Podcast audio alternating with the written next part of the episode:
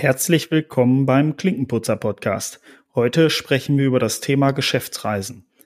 Als erstes teilen wir die Geschäftsreisen in verschiedene Kategorien ein und dann sprechen wir darüber, wie läuft eine Dienstreise eigentlich ab. Ja, genau. Von der Planung bis zur leidigen Abrechnung tauchen wir zusätzlich in Steuerrecht ab und diskutieren über unsere regelmäßigen Reisetätigkeiten. Viel Spaß bei der neuen Folge. Klinkenputzer. Passionssales mit Markus Hellmann und Tim Fengler.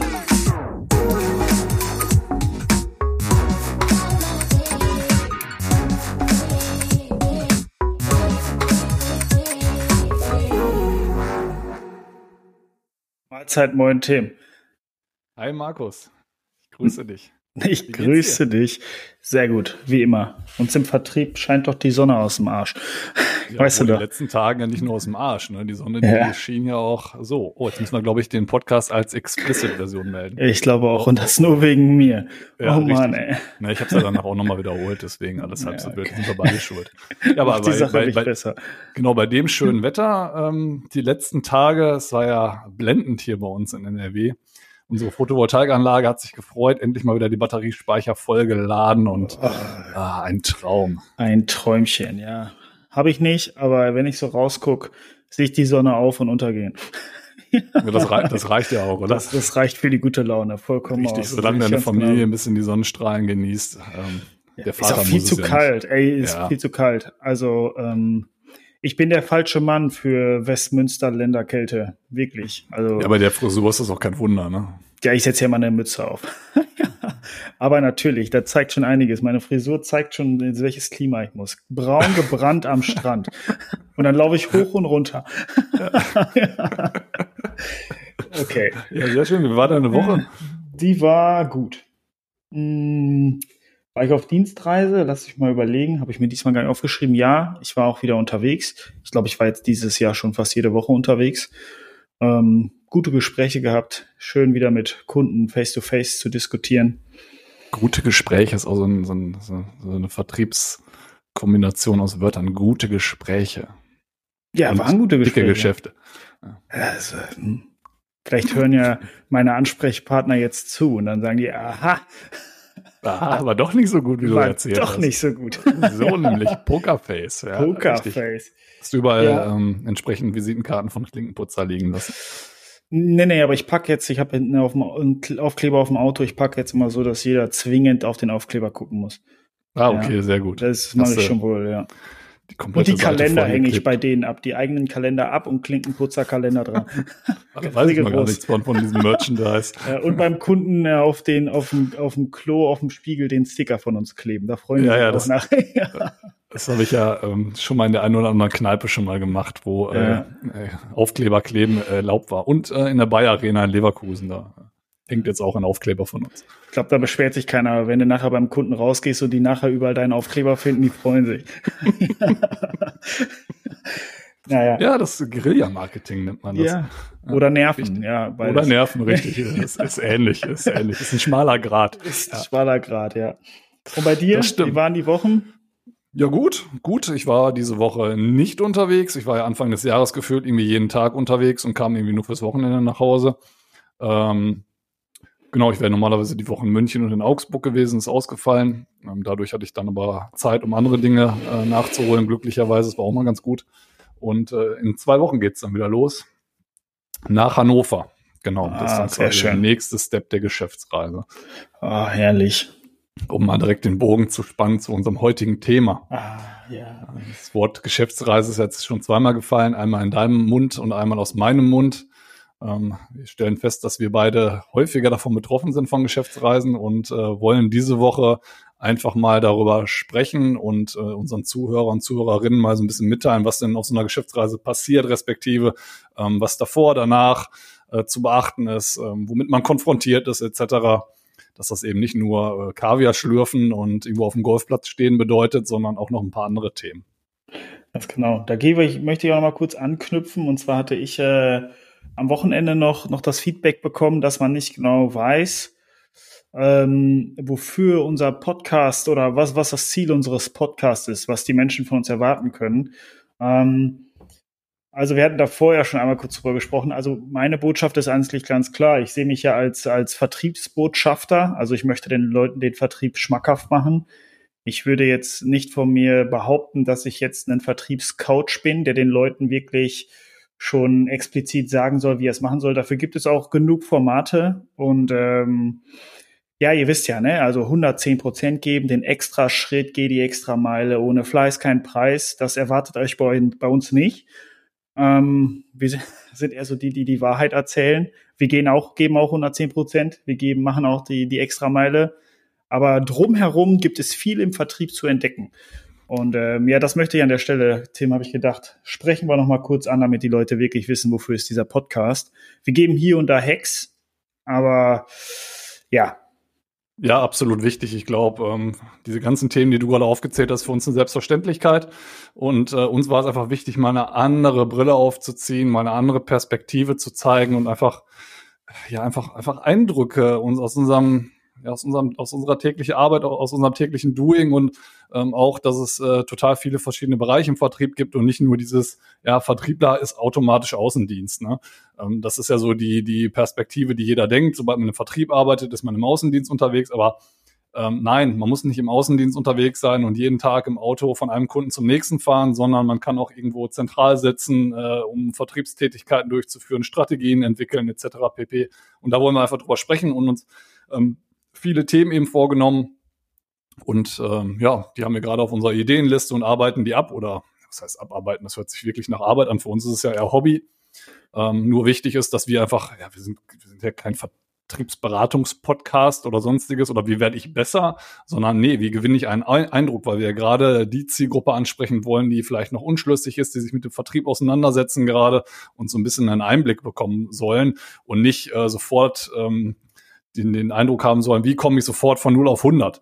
Ja, nee, das ist, ist ein Prozess und äh, in dem Prozess sind halt auch viele ähm, Dinge, mit denen wir uns auseinandergesetzt haben und da wollen wir einfach drüber philosophieren und uns drüber austauschen. Mehr ist es gar nicht und mehr maßen wir uns auch gar nicht an, irgendwie die Fachexpertise zu haben oder die Weisheit, Weisheit mit Löffeln gefressen zu haben, weil ähm, Genau, ich glaub, so ehrlich dann, müssen wir beide zueinander sein. Ja, und ich würde an der Stelle auch behaupten, dass die meisten unserer Zuhörer, du hattest es gesagt, wir haben jetzt schon insgesamt 1000 Downloads bei unseren Folgen, das finde ich echt super. Ähm, ich würde aber behaupten, dass von den 1000 mehr als die Hälfte mit dem Vertrieb nichts am Hut haben. Und das ist, das ist ja das Schöne, ähm, die dann hier und da nochmal, ach, so funktioniert das im Vertrieb.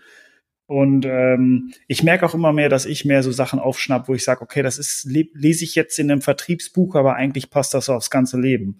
Ähm, das habe ich mir auch nochmal mitgenommen. Das, das benutze ich gerne jetzt auch als einmal als Einstieg und zwar nochmal was Generelles anzusprechen. Ich lese gerade ein Buch, das heißt Argumentieren unter Stress. Ähm, und da gibt es ein Kapitelthema, siehe da, unser Lieblingsthema trainieren Sie aktives Zuhören. Komplettes ah, Kapitel gewidmet. Wer, wer, hätte, wer hätte das gedacht, oder? Das sind Stresssituationen. Da hat doch einer bei uns gespickt. Ja. Unglaublich. Der hat das Buch zwar schon vor ein paar Jahren gestellt und ja, weiß Bescheid. Ne? Hier ist eine Situation, die möchte ich mal kurz einmal vorlesen und dann äh, sprechen wir kurz drüber. Also hier ein Beispiel zum Thema Ich-Bezogenheit und Einfühlungsvermögen. Vor einer Konferenz erhält hier Vertriebskollege also erzählt Ihr Vertriebskollege, entschuldigen Sie, wenn ich heute bei der Besprechung ein wenig unkonzentriert bin. Ich bin gestern Nacht aus Los Angeles zurückgekommen.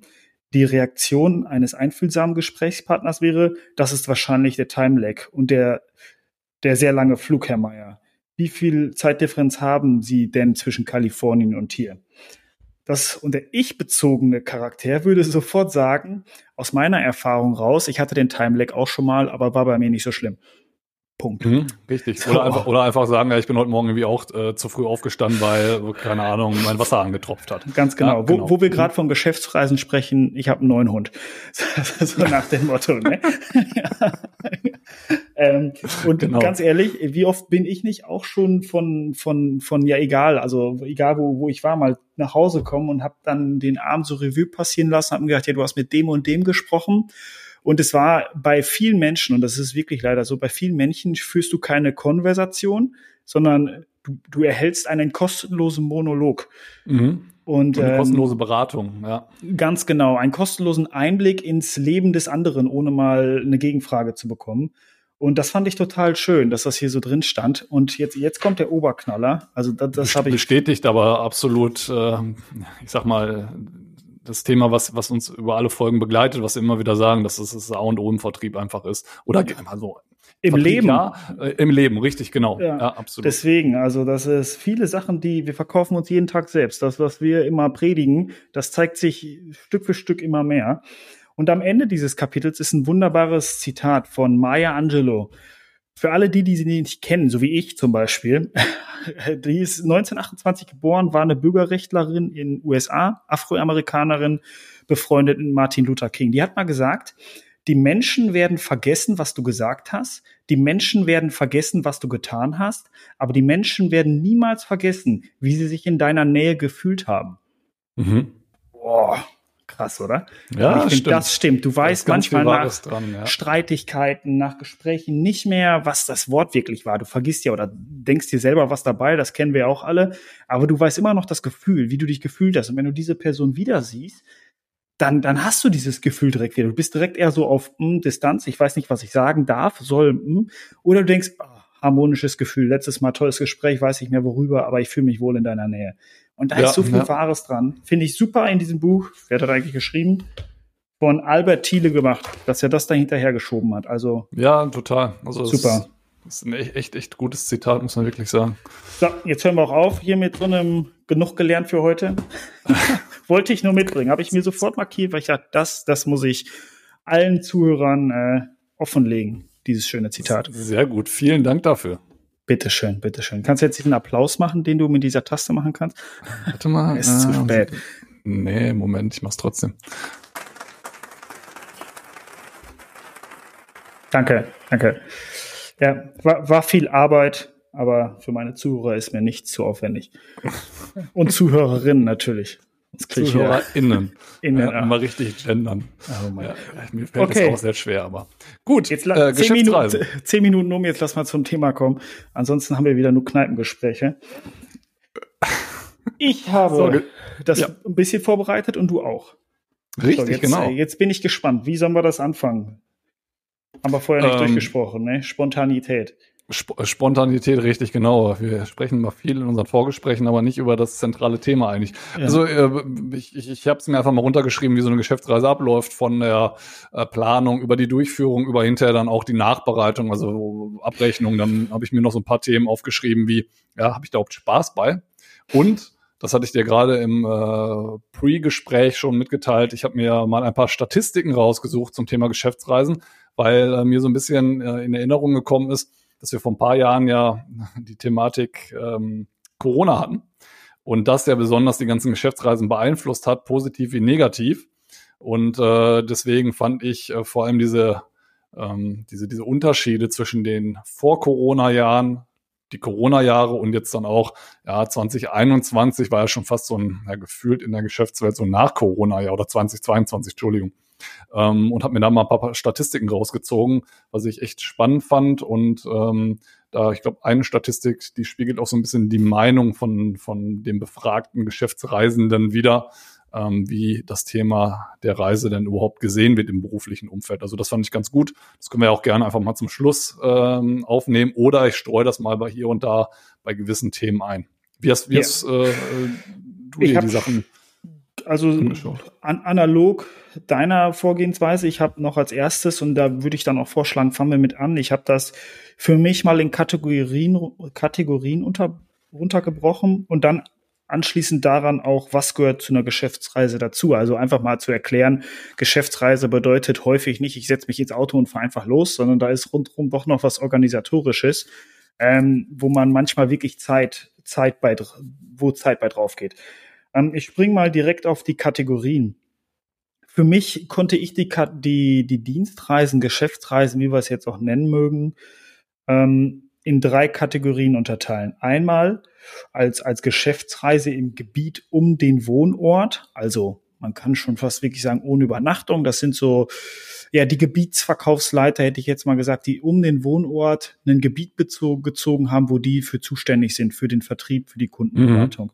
Als zweites ähm, Dienstreisen in Europa, Dach, also ganz Europa hätte ich jetzt damit reingeschlossen. Also da gehört dann manchmal auch nur Dach zu, aber ob wenn ich jetzt mit dem Auto in die Schweiz fahre oder nach äh, in die nach Spanien fliege, ist derselbe Aufwand im Endeffekt. Ja. Also das ist einfach jetzt mal mit Übernachtung und dann kommt kommt die richtig äh, ja die richtig ich bin weg Disziplin, das ist weltweit. Wenn man mhm. einfach auch Geschäftskontakte dann aus Deutschland, in Japan, China, Amerika, wenn man wirklich dann auch Wochen, Wochen weg ist, wirklich, weil nach Amerika fliegst du jetzt nicht für zwei Tage.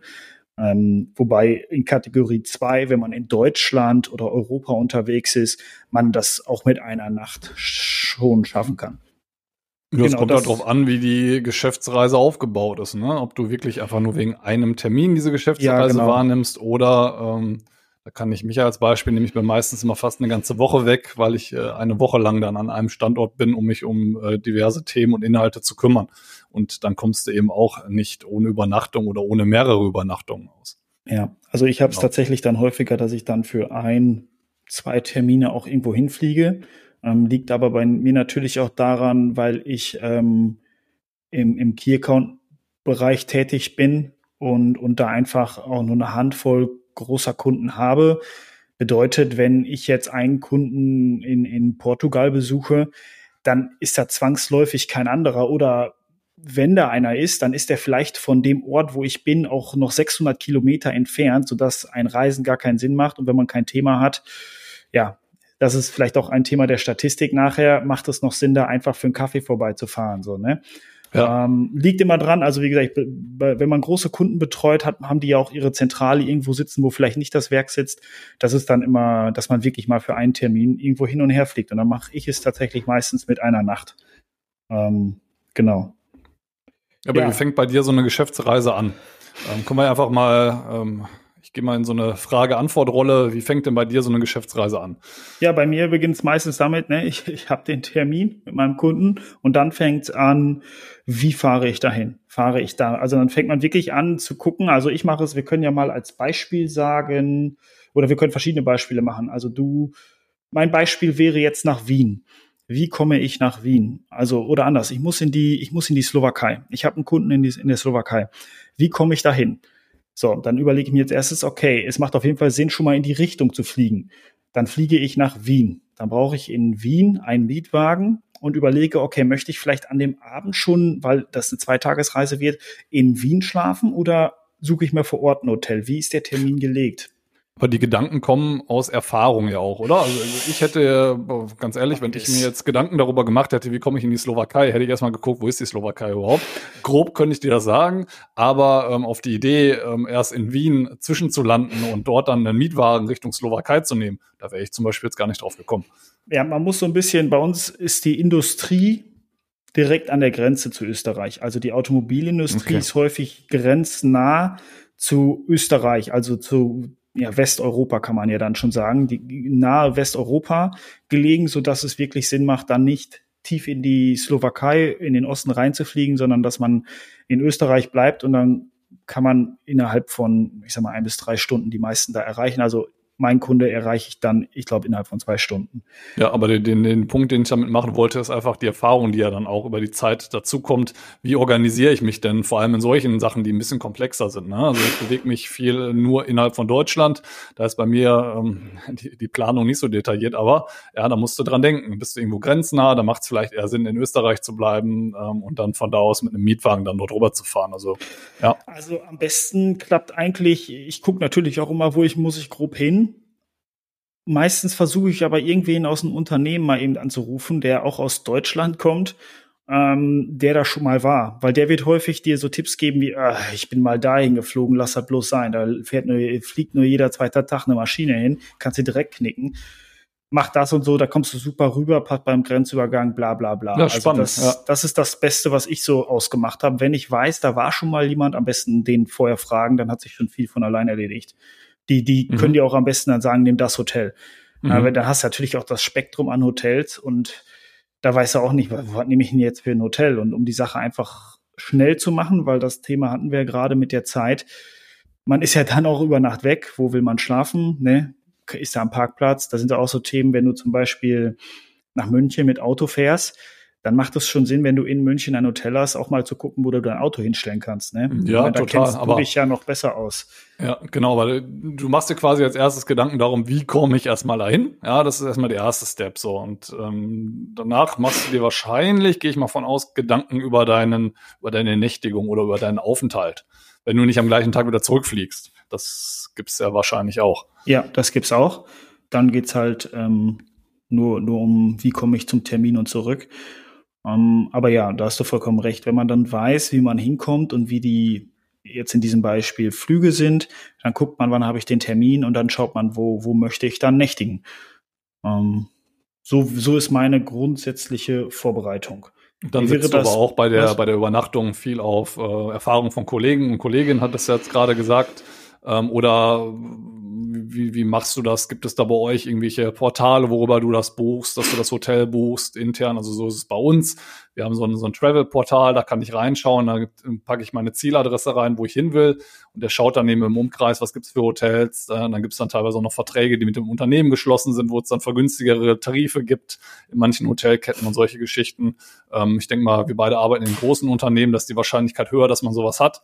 Ähm, wenn man aber sicherlich in kleinen Unternehmen arbeitet, muss man natürlich da sehr viel auf eigene Faust handeln. Ja, also genauso ist es, ist es tatsächlich bei uns auch, Tim. Wir haben auch eine Plattform, worüber ich das dann buche, worüber ich auch alles nachschaue. Also ich, der, der sucht mir die Flüge raus über verschiedene, der, der, ich gebe nur an, in welchen Flughafen, was ist mein Zielflughafen und dann sucht er mir die ganzen Flüge raus.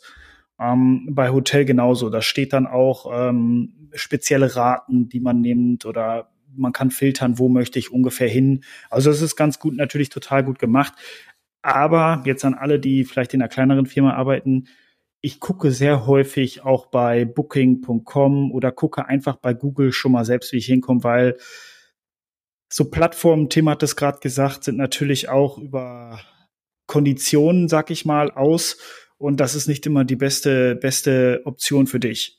Ähm, muss man einfach so sagen, ich, Ich, ich Ja. bu- buche auch teilweise Hotels ähm, auf eigene Faust und nicht über unser Portal, ähm, weil ich sehe, wenn ich es über eigene Faust buche, dass ich es günstiger bekomme und dann eben im Endeffekt dann im Hotel meine Rechnung begleiche und nicht das Unternehmen das vorab macht, ähm, dann auch im Unternehmensinteresse, weil ähm, das Unternehmen da teilweise höhere Raten zahlt, weil da Kontingente gebucht worden sind, weit im Voraus und kurzfristig dann aber noch günstigere Kontingente frei geworden sind. Ähm, also das, das passiert, passiert mir zum Beispiel manchmal auch, dass das dann sinnvoller ist oder die Hotels tauchen dort gar nicht auf. Ja, pass, passiert halt eben auch manchmal. Also ich, ich, obwohl wir auch so ein Portal haben, buche ich auch sehr viel ähm, dann in, in Eigenregie und ähm, genau wickel das dann entsprechend hinterher ab. Ja, das ist auch so ein Beispiel bei mir. Ich hatte zum Beispiel, wenn ich nach Stuttgart reise, ähm, nehme ich Motel One, also jeder, der mal nach Stuttgart reist, Motel One Mitte ist super Da war gelegen. ich auch schon mal. Ja, das ist wirklich perfekt gelegen. Dann zeigt unsere Plattform an, ist komplett ausgebucht, das ganze Hotel. Dann rufst du da mal selber an und zack, hast ein Zimmer. Ähm, weil das einfach nicht schnell genug abgedatet wurde, warum auch immer. Ähm, deswegen, wenn man so seine Stammhotels hat, da ruft man da an. Und wie, wie ich jetzt gerade schon, weil man mit Motel One zum Beispiel zufrieden ist, so eine Schnellsuche ist bei mir dann auch immer, gibt's da irgendwo Motel One als Beispiel, um einfach Ja. Schnelligkeit zu haben. Ähm, weil das hatte ich eingangs schon kurz gesagt, man soll sich da nicht vertun, wie viel Zeit man darauf verwenden kann, weil es ist einerseits auch schön, eine Reise zu planen, dann guckt man sich auch mal die Hotelzimmer an, wenn man auch mal, sag ich mal, nicht nur zum Schlafen da ist, sondern ähm, wenn ich zum Beispiel, ne, wenn ich dann hinfliege, rückfliege, dann hast du auch mal eine gewissere längere Aufenthaltszeit im Zimmer, wo du dann auch mal guckst, okay, habe ich da WLAN gescheites, habe ich da mal eine Möglichkeit, mich hinzusetzen mit dem Laptop und nicht, ich muss nicht in der Lobby sitzen. So diese, diese Themen, die, die guckt man sich natürlich an, je nach Dienstreise, die man da vor sich hat. Ja, und dann ist es einfach schön, wenn man weiß, da kenne ich mich aus in dem Hotel, weil es eigentlich immer gleich ist. Das passt so für mich. Ähm, ja, Ge- Genau, also wir, wir haben jetzt quasi uns angeschaut, wie komme ich dorthin? Ähm, wo bleibe ich gegebenenfalls über Empfehlungen oder Routine, wo du jetzt schon sagst, ich war da schon, ich fahre da sehr häufig hin, ich kenne das Hotel, ich buche da eigentlich immer wieder, damit ich äh, auch meine Gewohnheiten habe, weil ich weiß, es ist gut. Ähm, oder ich weiß eben woanders, ist es schlecht, das kann eben auch passieren. Ja, das ist mir auch schon häufiger passiert, dass ich mit vielen Dingen ins Klo gegriffen habe, teilweise auch was Empfehlungen angeht. Da verlässt man sich mal auf den einen oder anderen und äh, hat aber anscheinend einen anderen, eine andere Definition von Komfort oder von hier fühle ich mich wohl. Ja, das ist mir auch schon sehr oft passiert. Deswegen ja, weiß ich mittlerweile, worauf ich hören kann oder eben nicht. Ähm, und ähm, so, wie viel, wie viel Prozent würdest du sagen, hast du diese eintägigen Reisen oder maximal zweitägigen Reisen? Weil dann hast du ja nicht wirklich viel Übernachtung, oder? Ich würde sagen 50-50. 50, 50 Prozent eintägige Reisen und 50 Prozent ähm, mit Übernachtung. Eine dann. Ja, also ich, okay. ich versuche möglichst wenig Übernachtung zu machen, weil es einfach auch immer Zeit kostet. Also es kostet Effektivität, wenn man irgendwo übernachtet. Da muss man sich nichts vormachen. Ähm, ich tendiere allmählich immer mehr dazu, auch so ein bisschen auf Sicherheit zu achten. Also ich sag mal, ich bin, ich bin, ich bin noch jung, aber ich vor fünf Jahren, vor vier Jahren bin ich noch sechs Stunden hin mit Auto, Termin abgerockt, sechs Stunden zurück mit Auto wo man dann allmählich sich wirklich fragt, und ich weiß, Tim, du bist auch immer noch, bist da in demselben, äh, in dem, in derselben nee, nee, Falle. Nee, nee. Ich, ich, ich, weil ich gegrinst habe, ich wollte auf äh, die gesetzliche Regelung der 10-Stunden-Regelung hinweisen. Ich weiß. Und da äh, zählt natürlich aktive Fahrzeit auch rein, deswegen, ähm, deswegen hatte ich geschmunzelt, Ach so. weil wir uns natürlich hier außerhalb äh, irgendwelcher rechtlichen Themen bewegen. Also ähm, möchte ich denn trotzdem darauf hinweisen, es gibt eben eine gesetzliche Regelung, wie lange man maximal am Stück arbeiten darf, äh, beziehungsweise am Tag arbeiten darf und auch entsprechende Pausenzeiten, Ruhezeiten. Nach diesen zehn Stunden gibt es auch gesetzliche. Also da nochmal als Disclaimer wollte ich da nochmal darauf hinweisen. Ja, Aber ich weiß, gut, was du meinst. Ist auch nicht empfehlenswert. Also ich wollte jetzt Nein. auch allen Zuhörern sagen, lasst es sein. Ich achte da jetzt auch mehr drauf, dass man einfach sagt, ab Stunde X, ich habe mir selbst eine, eine Limit gesetzt, die sehr variabel sein kann, habe ich jetzt schon gemerkt in den letzten Wochen. Aber da sollte man einfach auch drauf achten. Wie, wie lange möchte man vor Ort sein und wie gehe ich weg? Genau, Tim, einmal die Arbeitszeit selber, glaube ich. Und zweiter Punkt ist eben dann auch, wenn es dann um Fahrten geht, wo ich aktiv in irgendwelchen Straßenverkehr eingreife, ey, passt da wirklich auf euch auf. Ich glaube, das äh, wird im Vertrieb sehr häufig ähm, sehr locker gehandhabt, in Anführungsstrichen, aber man muss da ganz klar dann auch, vor allem wenn man irgendwo in irgendeiner Führungsrolle äh, drin hängt, darauf hinweisen, auch euren Mitarbeiter und Mitarbeiterinnen gegenüber, ähm, weist darauf hin, das ist wichtig, sonst hängt ihr auch hinterher, was, ähm, was die, ähm, die, die Verpflichtungen gegenüber den Mitarbeitern angeht, ähm, dass ihr, wenn ihr nicht darauf hinweist, dass ihr damit äh, zurande gezogen werden könnt. Deswegen, es gibt entsprechende gesetzliche Regelungen, was das Thema Arbeitszeit angeht. Weist bitte darauf hin und haltet die Leute da dazu an, sich auch daran zu halten und euch selber ebenfalls auch. Also das ist ganz, ganz, ganz, ganz wichtig, weil da echt viele Unfälle passieren können und viele schlimme Sachen passieren können. Deswegen, es sind echt, also die, die Gesetze gibt es nicht aus Spaß, sondern ähm, ja, da passieren auch sehr häufig sehr viele schlimme Dinge. Ja, und vielleicht auch an alle Verrückten, die meinen, ich mach's trotzdem ab einer gewissen, also wenn man sich außerhalb der gesetzlichen Regelungen bewegt und der Arbeitgeber wird garantiert irgendwo darauf hingewiesen haben, dass man sich an diese gesetzlichen Regelungen zu halten hat. Wenn du einen Unfall baust, ist nicht mehr sichergestellt, dass du versichert bist. Also du bist nicht versichert. versichert, noch nicht mal sichergestellt, also du bist definitiv ja, dann nicht mehr die, versichert. Die Frage ist, ob dein Unternehmen dich hängen lässt, ist dann genau, unternehmensspezifisch ja. zu stellen. Nur die Firma, sag ich mal, könnte dich hängen lassen und sagen, hm, außerhalb der gesetzlichen Regelung dein Problem, so nach dem Motto. Also ja. da sollte man echt aufpassen. Das hat, könnte einen Rattenschwanz nach sich ziehen, wenn man da mal ein Problem hat. Die Berufsgenossenschaft guckt da auch immer sehr, sehr stark drauf auf ja. solche Themen. Ja. ja.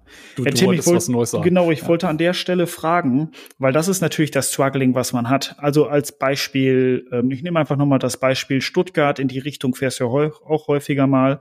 Ähm, wie entscheidest du denn, fahre ich mit Auto oder fahre ich mit Zug? So, wenn ich mit Auto fahre, hin und zurück schwierig. Wenn ich mit Zug fahre, gut, dann sitze ich im Zug, ist das dann Arbeitszeit? Könnte man, also ist das eine größere Variable eingebaut? Du könntest ja, ja aber da gibt es, glaube ich, auch Regelungen für, so viel ich weiß, wenn es eine, wenn es eine aktive Beteiligung an der Fahrt gibt wird das anders gerechnet, deine Fahrzeit, als wenn du dich nur in den Zug setzt. Ich glaube, ja, da deswegen. hast du nur einen gewissen anderen gesetzlichen Anteil. Da würde ich mich jetzt aber zu weit aus dem Fenster legen, wenn ich jetzt wüsste, wie der Anteil ist. Aber wenn du selber Auto, das ist ja auch das Gleiche, wie wenn du irgendwo Beifahrer im Auto bist, dann zählt das nicht aktiv als Arbeitszeit. Und ähnlich ist das auch bei einer Bahnreise. Ähm, Darauf deswegen, wollte ich hinaus. Genau, genau. Das, das ist absolut unterschiedlich zu betrachten. Genau das gleiche, wie wenn ich fliege. Wichtig ist eben die Thematik mit dem Auto, weil wenn ich selber hinterm Steuer sitze, zählt das als aktive Arbeitszeit. Und äh, wissen, glaube ich, alle gut genug, dass es sich dann auch sehr schnell äh, Müdigkeit einstellen kann. Vor allem, wenn man den ganzen Tag unterwegs ist, den ganzen Tag volle Konzentration äh, haben muss bei seinem Geschäftstermin, dann lässt die Konzentration spätestens irgendwo beim Autofahren nach. Und da ist es eben dann auch ähm, ja, tendenziell ähm, kann es zu Unfällen kommen oder dann auch äh, ja, zu schlimmeren Dingen. Deswegen, also ähm, wenn es das war, worauf du hinaus wolltest, ähm, da gibt es eben auch Vorgaben, aber da würde ich mich jetzt, da habe ich mich jetzt nicht so detailliert vorbereitet, um da jetzt Rede und Antwort stehen zu können. Aber du bist ja meistens in Deutschland unterwegs. Du fährst das meiste mit Auto, richtig? Ich fahre das meiste mit Auto, richtig genau. Deswegen übernachte ich halt auch viel, um eben genau die Gefahr zu vermeiden, über diese ähm, Stunden zu kommen. Ähm, reise dann auch in der Regel bin ich da meistens montags bis donnerstags unterwegs, respektive dann immer den Sonntag davor, um dann den Sonntag ja, irgendwann nach dem Mittag anzureisen und dann dort schon zu übernachten, damit ich morgens auch gescheit in den Termin starten kann und äh, in die Woche starten kann und fahre dann in der Regel entweder donnerstags ähm, Nachmittag zurück, wenn es zeitlich passt, ähm, oder übernachte dann eben nochmal, um dann freitags erst wieder zurückzufahren. Ja, genau. Aber viel mit dem Auto, um darauf nochmal ähm, zu sprechen zu kommen. Ich probiere sehr oft zu schauen, wie ist es mit dem Zug erreichbar, aber die Standorte, wo ich hin muss, sind immer sehr äh, weit weg ähm, vom Hauptbahnhof und müsste dann entsprechend mit dem Taxi, mit dem Leihwagen etc ähm, zu den äh, Standorten fahren und dann auch die Hotels sind nicht immer unbedingt an den Standorten dran. Bedeutet, dann wäre ich auch wieder unflexibel. Also müsste vor Ort dann eh wieder einen Leihwagen haben, weil ich meistens die ganze Woche da bin und dann führt's äh, oder läuft's darauf hinaus, dass ich mein eigenes Fahrzeug nehme, um entsprechend runterzufahren und dann vor Ort flexibel sein zu müssen. Weil eine Flexibilität brauche ich sowieso, um zwischen Standort und Hotel hin und her zu pendeln, respektive dann vielleicht sogar abends nochmal, ähm, wenn man irgendwo was essen gehen möchte oder andere Dinge, ähm, dann brauche ich so oder so eine Mobilität. Und das hinterher mit einem Uber, Taxi oder per Bus und Bahn zu machen nach einem, nach einem längeren Arbeitstag im Standort ist dann auch immer sehr, sehr schwierig. Ja. Aber ich äh, habe mir fest vorgenommen, vor allem bei Dingen, wo man eintägig unterwegs ist oder maximal zweitägig, dann wirklich auf den Zug zu setzen und äh, diese Zugplanung einfach zu machen. Weil es gibt mittlerweile, glaube ich, gute Routen ähm, in Deutschland, wo man auch äh, in größere Städte sehr einfach dann auch mit dem Zug kommt und da, glaube ich, flexibler ist, weil man dann eben auch die Möglichkeit hat, im Zug gegebenenfalls noch zu arbeiten oder andere Dinge zu erledigen. Podcasts zu hören zum Beispiel. Ja. Geht dann auch, also wenn man jetzt als Beispiel München nimmt, ähm, ist von uns aus natürlich auch erstmal eine, eine ziemliche Knallerei mit Auto. Ähm, aber in München selbst möchtest du dich auch nicht mit Auto bewegen. Auto parken, da kannst du besser in die S-Bahn steigen und kommst überall zackig hin. Und die fährt da im fünf bis zehn Minuten Takt, da bist du wesentlich flexibler unterwegs. Das ähm, stimmt, aber ähm, ich hatte jetzt noch mit einem Arbeitskollegen gesprochen. Ähm, Wenn es dann nach Stuttgart runtergeht, sagte er, ähm, sobald man von Düsseldorf nach Stuttgart gibt es, so einen Sprinter-IC oder ICE und der ist irgendwie in zweieinhalb Stunden in Stuttgart äh, von Düsseldorf. Das ist echt cool. Ja, den habe ich benutzt. Letztens das erste Mal der ist wirklich, also Hinfahrt war super, Rückfahrt war ein Desaster. Da habe ich ja erzählt hier mit der Heidelberg-Umstieg Miserie, ja. das war dieser ICE-Sprinter. Ah, okay. Ähm, genau, und wir sind jetzt gerade schon bei der Dienstreise. Also wir haben jetzt, wir sind jetzt von der Buchung rüber in die was mache ich, wenn ich unterwegs bin? Du hast es gerade schon angekündigt oder erzählt. Das ist nicht damit, okay, jetzt habe ich mir die Sachen so grob rausgesucht, jetzt fahre ich los, sondern es ist auch während der Dienstreise und da vertun sich auch viele. Ähm, es ist immer die Dienstreise arbeitet mit. Als Beispiel, wenn ich ähm, in Wien lande, nehme mir einen Mietwagen, ich fahre in die Slowakei, muss ich eine Vignette für die Slowakei haben. Das heißt, ich muss das Kennzeichen in einer Online-Plattform von so einem Vignettenanbieter, also das, das Mietwagenfahrzeugkennzeichen, eingeben, muss mir dann, ne, muss man da bezahlen und dann darfst du erst darüber fahren. Solche Sachen, das kostet Zeit und darauf wollte ich jetzt hinaus man sollte sich echt immer einen Puffer einplanen. Man wird zwar, je länger man das macht, wird der Puffer immer kleiner. Das merke ich bei mir selber auch. Am Anfang hat man echt mit Puffern gearbeitet und jetzt denkt man so raus aus dem Flugzeug und Leute, äh, shit, der Puffer war zu klein. Ich merke das schon. Ähm, wirklich mit Puffern arbeiten. Ich habe da auch ein witziges Beispiel auch aus Wien, deswegen ist Wien mir so präsent, weil da hatte ich genau diesen, diesen Fall. Ich bin angekommen in Wien und hatte Gott sei Dank wirklich einen richtig guten Puffer, weil der Flieger einfach ja sehr früh ging. Und dann habe ich ähm, bei der Mietwagenstation des, des Vertrauens, sag ich mal, orangenes Symbol, kennt vielleicht hier und da jemand, einen Autoschlüssel bekommen und die haben mir gesagt, pass mal auf, dein Auto steht da vorne, äh, hast du Glück, das steht hier im Private Parking Bereich direkt hinterm, hinterm äh, Terminal, ach, hinterm Counter. Ich dahin, AdBlue leer. Hm, kannst natürlich da nicht benutzen, weil da stand schon, wenn sie nach 1000 Kilometern das Fahrzeug ausmachen, geht es nicht mehr an. Mhm. Ich zurück hier AdBlue leer. Ja, dann der nächste Schlüssel, ähm, schauen Sie mal danach. Das ist aber oben im sechsten Stock, also Parkhaus. Ich hoch im sechsten Stock, Gänge lang gelaufen, Auto steht da nicht. Kein Auto dieser Marke zu sehen. Mhm. Zurück, ist das Auto steht da nicht. Ja, hm, das ist ja heute. Hm. Dann, dann probieren Sie mal den hier. Geben wir Ihnen auch ein Upgrade. Ja, ich das Upgrade genommen, steht hier vorne im zweiten Stock. Zweiter Stock, hoch runtergelaufen, Auto steht da nicht. Dann irgendwann bin ich da runter, habe erst schon da einen angequatscht, habe gesagt, ey, was, was mache ich denn jetzt? Er sagte, ich habe mal eine Idee, gucken Sie mal nochmal im Private Parking Bereich. Manchmal stellen Sie dieses Modell, weil das war ein BMW dann, im Private mhm. Parking ab. Ich zum Private, da stand er dann. Aber das hat eine Dreiviertelstunde gedauert, dieser Prozess, bis ich mein Auto hatte. Und ich hatte auch nur Glück, dass mir jemand gesagt hat, wo das Auto stehen könnte. Also das ist ne, der Puffer so, natürlich relativ schnell aufgebraucht, ne? Das, das will ich sagen. Wenn du dann keinen Puffer hast, da wirst du nervös. Also da wird auch der erfahrenste Vertriebler irgendwann nervös. ähm, Deswegen plant ein Puffer ein. Solche Worst Cases kommen immer wieder vor. Ähm, nächste Mal wäre man schon selbst so schlau und würde nächste Mal ein Weiterdenken, auch an einem anderen Flughafen zu sagen, pass mal auf, wo stellt ihr die Autos denn sonst noch hin? Für Business Parker, die 20 Euro mehr bezahlen, dann, ne, mhm.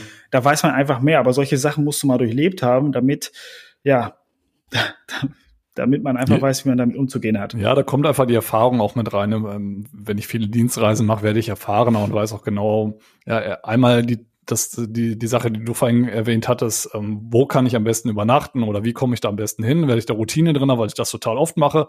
Oder wenn ich so eine ähnliche Reise in einem anderen Land, in eine andere Stadt mache, ja, wo sind denn die Stolpersteine beispielsweise?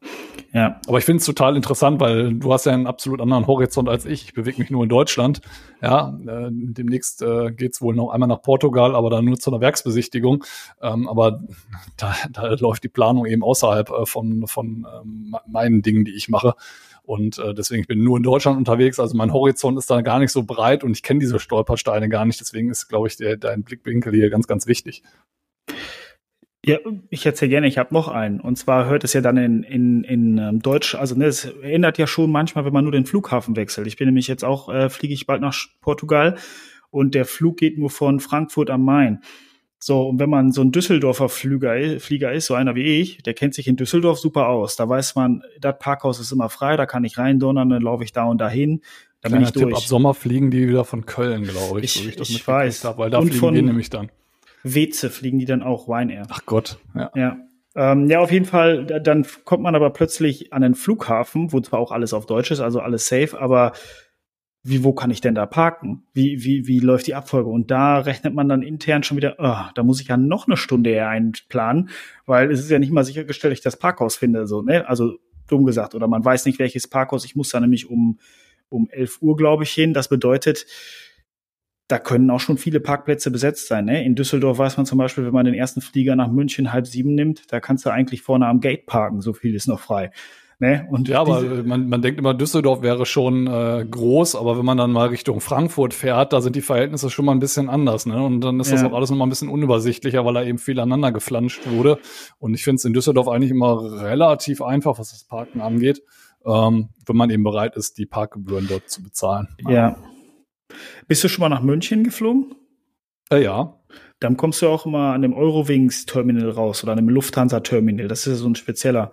Da muss man ja nachher in so eine in so eine ähm, unterirdische Bahn rein, um zum anderen ja, Terminal genau. zu kommen. Da braucht man, glaube ich, wenn man schnell läuft, 10 bis 20 Minuten, bis man überhaupt mal am Ausgang ist. Also ja, das, das sind ja auch so Sachen, das, das, stimmt, ja. das mhm. weiß ja keiner. Ne? Als ich da erste Mal angekommen bin, ey, ich bin mir ein abgelatscht und ich hatte Gott sei Dank ein erfahrenen Münchenreiser dabei, der damals gesagt hat, ja, jetzt müssen wir hier lang, da lang ist eine kleine Abkürzung. Äh, du wusstest nicht mehr, hey, wäre ich da alleine gewesen? Ich hätte so oft auf irgendwelche Schilder gucken müssen. Mhm. Und so ist es halt auch, wenn ich jetzt nach, oder du auch nach Portugal fliegst. Du weißt jetzt schon, du brauchst Zeit vor Ort um, um dich zu orientieren, wie du überhaupt aus dem Bunker rauskommst oder wo steht der Mietwagen.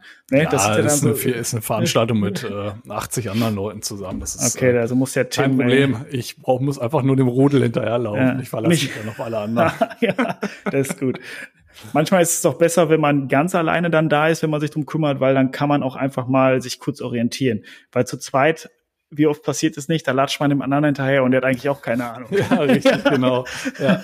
Wo, wo, dann gefragt wird, wo, wo laufen wir eigentlich hin und äh, man sich gegenseitig anguckt und sagt, ich dachte, du weißt das. Ja, ich dachte, du weißt das. Nee, ich suche ja, nur die richtig. Toilette. Ja.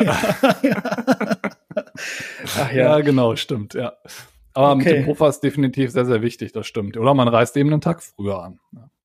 Ist dann eben der Worst Case, aber. Ja, ich, ich mag ja dieses, äh, bin ich auch ganz ehrlich, da hat ja jeder auch komplett seine eigenen Präferenzen. Ich reise ganz ungern abends von zu Hause ab. Ja, das mir fällt es auch sehr schwer, aber mir bleibt nichts anderes übrig, weil ich montags äh, morgens dann meistens klar. um neun Uhr geht's los. Und je nachdem, wo du hin willst, äh, macht es dann auch keinen Sinn, nachts um zwei Uhr irgendwie loszufahren. Ähm, deswegen läuft es dann immer darauf hinaus, äh, einen Tag vorher anzureisen. Aber ich ja. weiß, was du meinst. Ja, mir fällt das dann vor allem sonntags am Wochenende dann auch, ja. wenn man dann auch wieder Stunden von seinem Wochenende eigentlich opfert, ähm, fällt mir das auch sehr, sehr schwer, das stimmt. Ja. ja. Okay, so. Das heißt, wir haben jetzt die Buchung durch, Reise selbst. Ich hatte gerade noch eine Frage im Kopf bei dir Inland. Ähm, wie planst du das denn? Ich, ich fahre selten mit Auto wirklich richtig lange Strecken. Also ich gehe dann meistens, ich, ich habe ja meine Kunden dann meistens in einem zentralen Ort, also an einem mhm. größeren Ort, wo man zurückkommt, zurechtkommt ohne Auto. Ähm, oder ich habe sie so weit weg, dass Auto absolut keinen Sinn macht. Wie planst du denn den Stau ein? Was, wie viel Puffer planst du ein? Also du kannst ja, ich sag mal, allein schon, wenn du nach Köln nur möchtest, schon eine Stunde Puffer manchmal einplanen.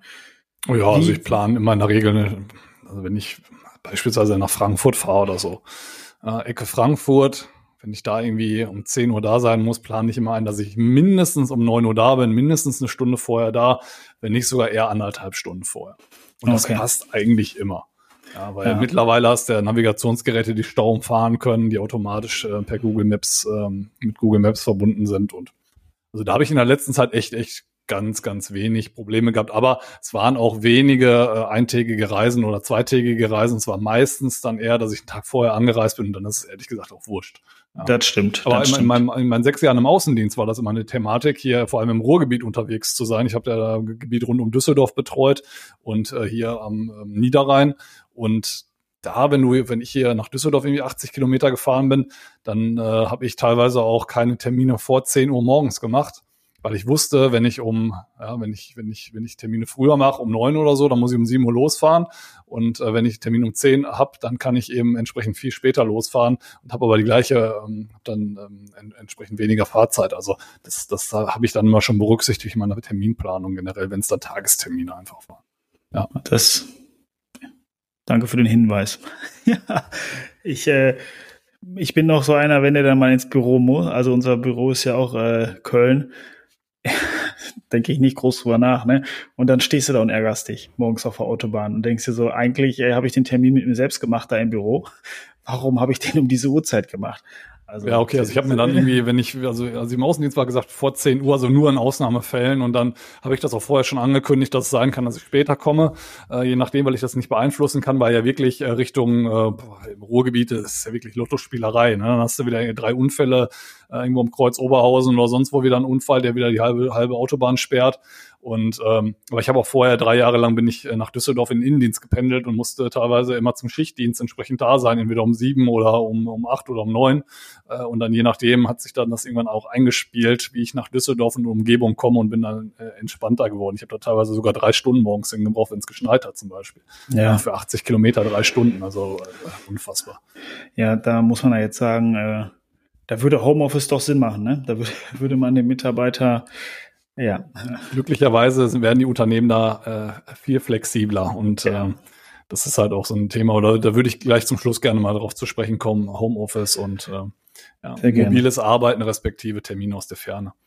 Okay, ich habe noch einen Punkt und zwar rutschen wir jetzt in das unbeliebteste Thema der ganzen Dienstreiseproblematik, abgesehen davon, dass ich total gerne zu Hause bin. Ähm, und ja, ich arbeite im Vertrieb, aber da muss man auch mal unter Vertrieblern sagen, das bedeutet nicht, dass ich es liebe, den ganzen Tag unterwegs zu sein. Also ich kann total schwierig immer das Gleiche machen, deswegen arbeite ich auch gerne im Vertrieb. Also ich bin auch gerne unterwegs. Aber ich hasse es nicht zu Hause zu sein. Also es ist ganz schlimm. also kann, ein bisschen dieses, die, kann ich mich anschließen. Ja, ja, also ich bin gerne unterwegs, aber auch ungern von zu Hause weg. Also es ist immer so ein Mischmasch. Ja, ja, richtig, sagen. genau. Also das, das ist dann eben das Thema der mehreren Übernachtungen. Da wird es einfach schwierig und äh, vor allem dann die Kombination, äh, seitdem man dann auch Vater ist, ähm, ist das alles noch schwieriger geworden, meiner Meinung nach, ähm, weil man ja zu Hause dann noch irgendwie so einen kleinen Stinker sitzen hat ja. und äh, der ja dann auch auf einen wartet. Ja. ja. Also da gibt es aber auch an alle, die, da gibt es einfach auch Rituale, die du dann in deiner in deiner Community einführen kannst. Das muss ja nicht mal immer mit der Familie sein. Das, es gibt ja auch, sag ich mal, genug Menschen, die keine Familie haben oder auch keine Kinder haben möchten an der Stelle. Wir sagen zwar immer hier, wir haben beide Jungs zu Hause sitzen, aber es gibt ja auch welche, die es nicht haben. Aber trotzdem braucht man da, glaube ich, so Rituale, die man hat. Ich hatte mal von jemandem gehört, der mal auf Dienstreise war, der immer dasselbe Ritual einfach an dem Empfangsort gemacht hat, um sich dann wohler zu fühlen. Und sei es nur immer abends dann Galileo gucken, einfach nur um dieses, ah, jetzt ne, bin ich angekommen. Bei mir ist es Mach ich vielleicht Beispiel, zu Hause auch mit meiner Familie oder alleine und äh, genau, dann wiederhole genau. ich das, was ich von zu Hause kenne, halt dann eben auch da, wo ich dann übernachte. Genau, ich, ich, bei mir ist es dann tatsächlich das Ritual FaceTime. Also ich habe das abends FaceTime-Ritual mit meiner Familie und morgens. Also das, das machen wir immer. Also ich kann mich nicht dran erinnern, dass wir es nicht gemacht haben. Ähm, das ist für mich total das Ritual, um einmal kurz Gesichter zu sehen. Dann, dann spricht man auch über Themen. Also wenn man auf Dienstreise ist, ist man im Kopf. Also ich sag mal, wenn man wirklich den ganzen, man reist ja auch manchmal den ganzen Tag an, um einen Termin zu haben am nächsten Tag. Man ist trotzdem abends müde und man denkt die ganze Zeit im, Gespr im Auto, hört man Podcast, aber man telefoniert auch, man denkt schon über den Termin nach. Und man ist total die ganze Zeit in seiner Welt unterwegs, dann manchmal dann oder häufig auch alleine. Das heißt, man ist die ganze Zeit so fokussiert auf was, ist es total gut, dieses, diesen anderen Einblick zu haben. Entweder ist es dann mein Ritual, das dich einfach rausnimmt oder du telefonierst mit der Familie, du, wie auch ja, immer. und auch, auch die Themen, die vielleicht dann andere Leute mal beschäftigen, ne? Außerhalb Ganz genau. seines Fokusthemas, ja, total. Ganz genau. Mhm. Ja, also und davon jetzt den Prozess weiter runter. Also, ne, wir haben die Dienstreise geschafft, jetzt kommt das wirklich richtig unliebsame Thema danach, wenn man wieder zu Hause ist, die Abrechnung. Ein Graus, ein äh, es macht einfach keinen Spaß. Ne? Also Echt? In, in, inwiefern? Ähm, also weil es aufwendig ist oder? Es, ja, die sich durch dieses System klicken. Also ähm, das ist, ist alles schon super smart gemacht und auch natürlich auf Effektivität getrimmt, damit die Mitarbeiter da nicht lange verbrauchen. Ähm, aber ich habe gestern spaßeshalber, ähm, ne, das war Mittwoch zu einem Kunden gesagt, die meisten Visitenkarten, die ich abgebe, sind im Hotel damit bloß die Adresse richtig draufsteht. Ich meine, ihr habt da schon etwas anderes System, hast du vorhin gesagt. Bei uns ja, ist es teils, teils, also je nachdem, ob ich es über das System buche, aber dann gibt es eben eine, Kostenübernahme und dann läuft das mhm. automatisch glücklicherweise. Aber ja, ich sag mal, der Hotelbeleg ist ja nicht der einzige. Ähm, da kommen da manchmal noch andere Themen mit dazu und dann äh, geht man vielleicht noch mal essen gemeinschaftlich oder eben mit externen Dritten. Ich hatte durch Zufall gestern ähm, noch ein Telefonat wo es eben um so, solche Themen wie Versteuerung ging, ja, geldwerter Vorteil etc. pp. Das sind also das sind für mich eigentlich die anstrengendsten Themen, um erstmal sich reinzudenken, in was für einem ähm, in was für einer Nische befinde ich mich jetzt gerade, welche gesetzliche Regelung greift denn da jetzt überhaupt? Weil wir sprechen nicht darüber, dass wir hier nur die lustigen Reiseveranstalter sind, die von A nach B fahren. Ähm, das muss hinterher auch alles gescheit abgerechnet werden. Da gibt es entsprechende Pauschalbeträge, die ich nutzen kann, darf. Wenn ich drüber bin, gibt es wieder andere gesetzliche Regelungen. Also es ist schon kompliziert, vor allem wenn ich das selber hinterher machen muss und umsetzen muss. Es gibt ja auch gewisse Leute, die dann entsprechende Assistenten oder Assistentinnen haben, die sich darum kümmern, wo dann einfach nur die Rechnungen hingeschickt werden. Ich äh, drücke es lieber äh, sehr diplomatisch aus, aber die dort hingeschickt werden und die kümmern sich dann darum und übernehmen das für einen. Dann ist es natürlich relativ entspannt. Aber wenn man, wie bei uns beiden, wenn man sich da selber drum kümmern muss, dann wird es dann schon mal ein bisschen komplizierter. Ja, ja und nur mal um einen Eindruck für, für, die, für die Menschen, die sowas noch nie gemacht haben, so eine, so eine ähm, Reisekostenabrechnung. Da gehört zum Beispiel die Spesenabrechnung zu. Spesen bedeutet, ähm, du bekommst einen festen Betrag pro Tag überwiesen, für den, mit dem du dich verpflegen kannst. Also in Deutschland sind es 14 Euro, wenn du ähm, über unter Also wenn du Anreisetag, sag ich mal, 12 oder 14 jetzt schon? Es ist 12 Euro, wenn du, ich habe extra vorher nachgeguckt, weil ich nämlich auch nicht mehr ah. wusste. 12 bei uns, Euro. Und da möchte ich kurz sagen, bei uns macht das nämlich das System und das ist das Schöne. Ja, das System macht genau. automatisch. Ja, ja, es gibt auch genug, wo es nicht so ist. Dann wählst du nämlich deine Mahlzeiten aus und dann wird sie entsprechend von diesem Pauschalbetrag abgezogen, wenn du irgendwo verpflegt genau. worden bist, im Hotel Frühstück zum Beispiel hattest. Aber grundsätzlich ist es, wenn ich länger als acht Stunden unterwegs bin, steht mir ein Betrag von 12 Euro zur Verfügung. Wenn ich 24 Stunden von zu Hause weg bin, dann stehen mir 24 Euro zu, also das Doppelte. Richtig, genau. Und jetzt kommt, wenn ich im Hotel gefrühstückt habe und solche Sachen, wenn ich Mittagessen ähm, zur Verfügung gestellt gekriegt habe am Standort, dann muss ich das entsprechend nämlich davon abziehen. Ganz genau. Das kann man noch, sage ich mal, wenn man jetzt äh, als ähm, Vertriebler kein System dahinter hat, was es automatisch für einen berechnet. Kompliziert wird es dann, wenn man ins Ausland fliegt, weil dann hat man im Ausland andere Spesensätze. Ah, es ist okay. aber auch entscheidend, welcher Spesensatz zieht, wie viele Stunden du wo warst. Wenn die Hauptzahl der Stunden in Deutschland war, dann bekommst du den deutschen Spesensatz. Dann bekommst du ah. aber für den nächsten Tag den anderen. Und das ist aber ne, dieses aus, das macht bei uns Gott sei Dank das System, da gebe ich einfach an, wo ich war. Aber ich weiß es auch noch von anderen, dass es nicht, nicht jeder hat dieses System und dann fängt's an, weil da wird's dann auch tricky zum Thema nachher Wirtschaftsprüfung.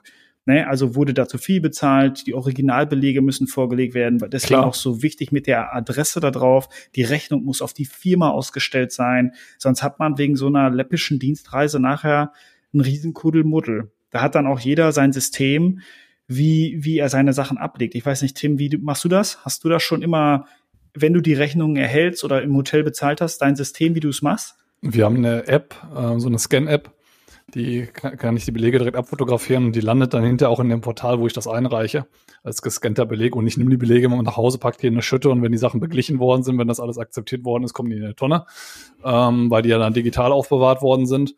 Ähm, aber wie gesagt, wenn ich vor Ort da bin, sobald ich den Beleg in der Hand habe, fotografiere ich den ab, sei es irgendwelche äh, Parkquittungen oder äh, Hotelbelege etc.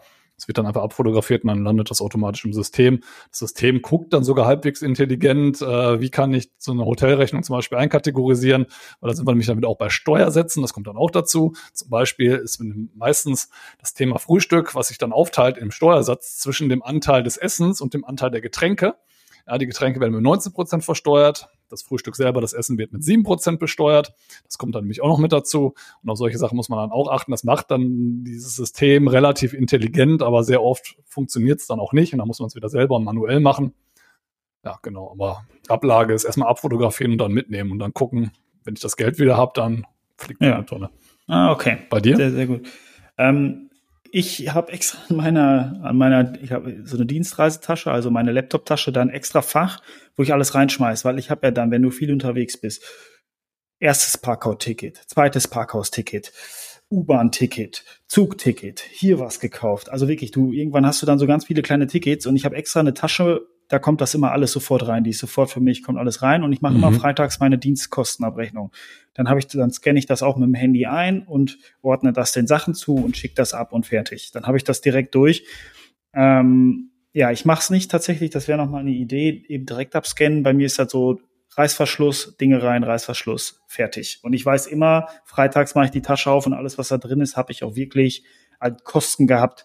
Weil das ist natürlich auch, es gibt ja auch viele, die die die Dienstkosten, Dienstreiseabrechnung jedes Quartal machen oder jeden Monat, oh da Gott, würde ich ja. komplett mhm. den Überblick verlieren. Also ich bin da so strukturiert, ich muss das dann sofort machen, ähm, damit ich das einfach beim, vom Tisch schon sauber strukturiert habe und auch noch ja, und weiß, deswegen scanne ich, ich die Sachen hab. halt immer ein. Wenn du ins Parkhaus fährst, dann, wenn du dein Auto parkst, dann, dann habe ich das, das, beziehungsweise wenn ich rausfahre, habe ich da meistens die Quittung dabei. Sobald ich dann ins Auto einsteige, lege ich mir das dann auf meine Mittelkonsole, fotografiere das eben einmal ab. Ja, dann ist das Thema erledigt und mit dem Hotel, mit der Hotelrechnung meistens bezahle ich dann beim Check-in schon direkt und äh, nimm das, nimm den Beleg mit aufs Hotelzimmer und fotografiere es dann sofort ab. Und äh, ja, ich glaube, es ist gut. wichtig, dass man irgendwie eine Routine drin hat, weil sonst verliert man immer die Übersicht. Und das ist auch die Thematik, äh, ganz ehrlich, ähm, je nachdem, wenn man viel reist, man muss sich doch auch erstmal alles leisten können, den ganzen Kram, denn erstmal in Vorkasse zu gehen. Ne? Also ähm, ja. ich habe jetzt äh, letzten Monat einfach mal eben, weiß ich nicht, über 1000 Euro, die dann irgendwie in Vorkasse gegangen sind, äh, worden bis. Ähm, das musst du ja dann entsprechend auch in Vorkasse gehen, teilweise. Ja, ja. ja ich war in ähm in einer Firma habe ich gearbeitet, da hatte ich eine Firmen Amex. Das ist natürlich genial. Das habe ich, Ähm, hab ich auch, aber ähm, ist mir wieder zu kompliziert. Vor allem, ja, ist auch blöd mit Amex, weil nicht bei Vertim nicht jeder akzeptiert die Amex. Also Amex ist Wir American eine- Express Karte. Wir haben eine Mastercard. Die habe ich nämlich hier auf dem Schreibtisch liegen. Siehst Das ist du, genial. Ich die benutze. Ja, ich benutze auch immer meine eigene. Das geht dann schneller, hat man alles im Kopf. Ähm, aber du hast natürlich recht, man geht in Vorkasse. Natürlich hat man mit, ne, mit, mit, mit Kreditkarten, die man auch kostenlos bekommt, ein gewisses Zahlungsziel. Ich glaube, von einem Monat hat man fast immer. Ähm, aber natürlich trotzdem, wenn dann die Abrechnung mal nicht so schnell funktioniert, weil die, weil doch nicht die richtige Adresse auf dem Etikett stand oder weil irgendein Freigabeprozess hängt, dann steht man schon mal da. Und das Ja, oder du hast die Versteuerung falsch eingegeben und es kommt wieder Ja. alles zurück. Ja, das Ja. passiert halt also bei uns jedenfalls auch mal hin und wieder. Ja, das Ja. sind so Themen, die kosten im Vertrieb wirklich Zeit. Also ich kann das schon verstehen. Du hast es gerade mit einem Augenzwinkern gesagt, mit dem Assistenten oder der Assistentin, wo man das dann einfach hinschmeißt.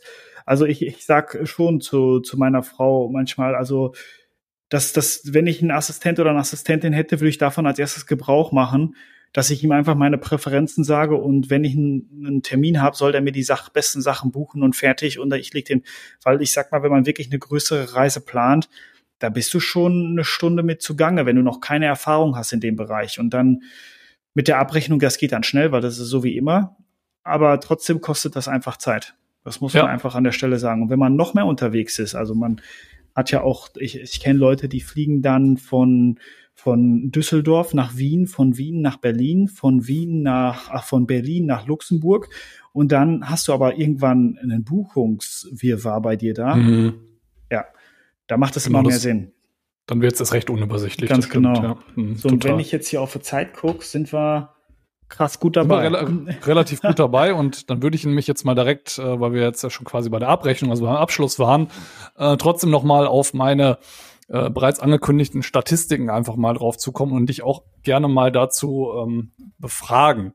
Was glaubst du denn generell bei allen Arbeitnehmern, also nicht bei allen, weil nicht alle befragt worden sind, aber bei, bei, bei den Arbeitnehmern in Deutschland, wie viel Prozent ähm, der, Arbeit, der Arbeitnehmer überhaupt nicht auf Berufs-, also beruflich unterwegs sind, auf Geschäftsreisen gehen. Was glaubst du, wie viel Prozent davon gar nicht Null. Geschäftsreisen absolvieren?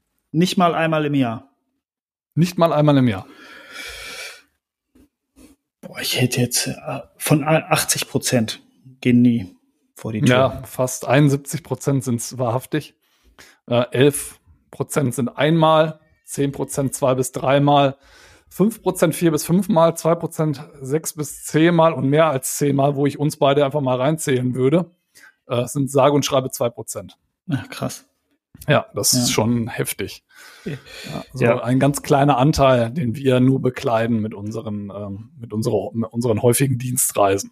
Ja. Aber muss man noch mal ganz klar sagen, die meisten sind äh, absolut äh, eher fest angestellt und haben ihren normalen Arbeitsweg und ihren normalen Arbeits, Arbeitsalltag. Genau. Ja.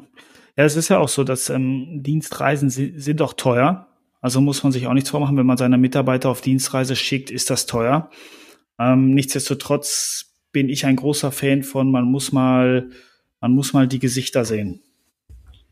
Ja, das, das, das, das stimmt definitiv. Und ähm, wo, du jetzt gerade teuer angesprochen hast, ähm, habe ich mir nämlich noch eine andere Statistik rausgekramt und das ist die äh, Statistik, die durchschnittlichen Kosten pro Geschäftsreise im deutschen Unternehmen. Ähm, und was meinst du, was 2021 die Durchschnittskosten pro Geschäftsreise ungefähr waren? Ist jetzt total, das muss ich wirklich aus dem Bauch rausraten, aber vielleicht kannst du es ja auf dich so ein bisschen reflektieren. Jetzt kommt raus, in welchen 400 äh. Premium-Hotels du immer Nee, nee, äh, 400 Euro. residierst. Unter Ja, 400 Euro. 334, ja, sehr gut. Ja. Ja, richtig. Genauso bei mir wäre es nämlich auch so. Also ich hätte da auch irgendwie unter 400 Euro, glaube ich, geschätzt. Und das hat sich in all den Jahren auch gar nicht so stark verändert. Also 2005 waren es 335 Euro, dann ist es so ein bisschen ja, wie, wie so ein, wie so ein äh, Bogen ge- verlaufen. Und äh, also zwischen 335 und was war das Mindeste? 296 Mal, aber ähm, das äh, pendelt äh, relativ stark und ist überall relativ gleich, was die Durchschnittskosten angeht. Ja, wie, wie viel war das jetzt? 300? 334 in 2021 waren die Durchschnittskosten pro Geschäftsreise. Ah, da sind natürlich die Geschäftsreisen, die nichts kosten oder wenig kosten und natürlich auch die Manager-Geschäftsreisen eingerechnet. Ja. ja, aber dann, dann schau mal, man, ne, ohne Spesen nichts gewesen, bekommen wir alle mal gesagt. Das heißt, im Jahr, im Durchschnitt, würde man dann bei 48 Wochen, wir sagen mal, wir sind jede Woche unterwegs, 16.000 Euro wird das pro Mitarbeiter kosten. Das ist nicht Ja. viel. Also in meinen Augen ist das nicht viel für eine Vertriebstätigkeit. Man denkt immer, man gibt unglaublich Geld aus, aber man benutzt dafür ja auch Flieger, man benutzt dafür Züge, man benutzt dafür Hotels und wenn man sich das alles mal vorrechnet, ist das natürlich Geld, was man für so einen Termin manchmal ausgibt, aber auf, Aber auf was, was schätzt du denn Bet- Betriebe mit über 500 Mitarbeitern? Da zähle ich jetzt unsere beiden Vertriebe mal mit dazu, äh, unsere Mhm. beiden Betriebe mal mit dazu. Was schätzt du, was die ähm, im Jahr 2019, glaube ich, ist das im Jahr 2019 an Ausgaben gehabt haben in Euro für die kompletten Geschäftsreisen? unter einer Million. Also, das ist ja jetzt schwierig. Also, du hast ja von 500 bis, bis 100.000. Ja, ja, also das, äh, die Zahl, die erschreckt mich auch ehrlich gesagt. Also es ist echt erschreckend, wie hoch Sag mal die Zahl. ist. Ich hätte jetzt über einer Million gesagt. Weit über, ja. Es sind, ähm, warte mal, ich glaube aber, dass das die Gesamtkosten in Deutschland sind. Ähm, okay, sorry, es sind, glaube ich, die Gesamtkosten in Deutschland. Geht Sag leider mal nicht die so ganz Zahl. raus, aber das ist auf jeden Fall über 50 Milliarden Euro. Ähm, das äh, sind Ja. die Gesamtbetriebe, über 500 Mitarbeiter in Deutschland. Aber ich finde ich Ja. trotzdem, ist äh, riesige Zahl. Die Frage ist halt, wie viele Betriebe dahinter stecken. Müsste ich jetzt nochmal ähm, on Detail Ja, reingehen. Es macht ja Sinn. Ich sag mal, wenn man jetzt mal sagt, man hat wirklich diese, ähm, diese 16.000 Euro pro Mitarbeiter und wenn man dann schon mal nur 1000 Vertriebler hat und wenn man jetzt ein Unternehmen ist mit 100.000, 150.000 Mitarbeitern, und das summiert man auf, kommt man schon in die Richtung. Also finde ich jetzt nicht total unrealistisch. Ja, aber spannend finde ich dann eben auch, ähm, wie hinterher die Kosten eingebrochen sind Richtung Corona. Und dann bist du nämlich irgendwie bei 8 Milliarden plötzlich gewesen. Ach, krass. auf 55 Milliarden circa runtergegangen bei diesen Bet äh, Betrieben über 500 Mitarbeitern auf äh, knapp 8 Milliarden ungefähr. Oder 6 Milliarden irgendwie so. Ich kann es hier gerade in, der- in diesem Graphen nicht Okay. so ganz entziffern. Aber es ist total spannend, wie dann da dieser Knick gekommen ist. Und Mhm. auf 2021 ist es auch gar nicht so viel angestiegen. Also lass es irgendwie eine Milliarde mehr gewesen sein. Ähm, 2022 habe ich leider in der Stati- Statistik nicht drin. Aber ähm, finde ich, es ist, ist äh, krass zu sehen, was da alleine an, äh, an, an Kosten gespart worden sind. Die Frage ist halt, ob äh, man parallel auch den Umsatz halten konnte, weil dann wird es wieder interessant für so ein Unternehmen, wenn die Geschäftsreisen so in den Keller gegangen sind. Ja. Ja. Ja, ein, ein- ein, Thema würde ich gerne nochmal mit anbringen. Ähm, es gibt so eine äh, Befragung, welchen Stellenwert die Geschäftsreisen für die ähm, Geschäftsreisenden haben. Ähm, gibt es äh, ähm, 2020 und 2019 sind, ist diese Befragung durchgeführt worden. Ähm, äh, was meinst du? Haben die, ist das für die meisten ein sehr hoher Stellenwert oder eher ein geringer Stellenwert? Für die meisten. Geschäftsreisen. Für welche? Arbeitnehmer oder für, Für die Arbeitnehmer. ganz die eben, also die Geschäftsreisenden. Ach so, einen hohen Stellenwert. Ja, also hätte, hätte, ich, hätte ich nicht gedacht, aber nur Ich wahrscheinlich nicht. aus meiner Erfahrung, weil für mich ist das Mittel zum Zweck. Für mich ist das jetzt nicht, dass es einen hohen Stellenwert hat, sondern, ne, also es haben 73 Prozent 2020 geantwortet, einen sehr hohen Stellenwert. Geschäftsreisen machen meinen Job besonders attraktiv.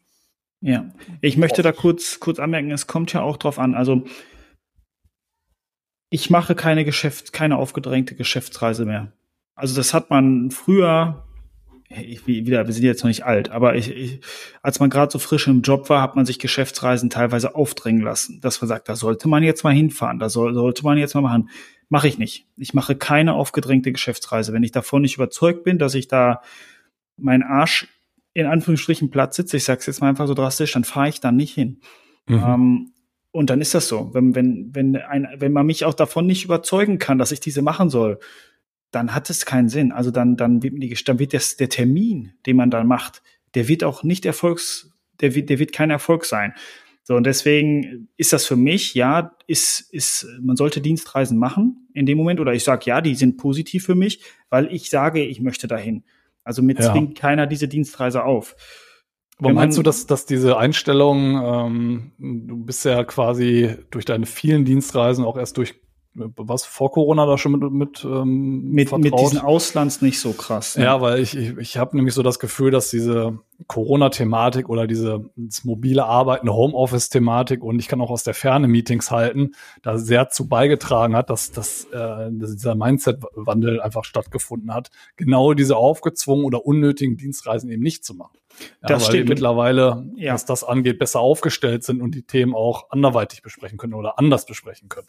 Ganz genau. Man hat meistens jetzt gebündelte Themen, die man schon abarbeitet, weil man hat einiges vorher schon über Teams beispielsweise geklärt und dann sagt man so, für diese, diese gemeinsamen Themen, damit wir uns mal wieder in die Augen gucken, für diesen Quartalsabschluss, was auch immer, da möchte ich jetzt, dass wir uns noch mal in die Augen schauen und einfach auch noch mal zusammen, ne, Kaffee trinken. Das ist ja genau. das ist wirklich ein ganz anderes Sprechen. Das hatten wir auch schon in einem Thema. Deswegen glaube ich, kommt dieses Resultat in der Studie raus. Hätte man, hast du auch, wie es vor Corona war?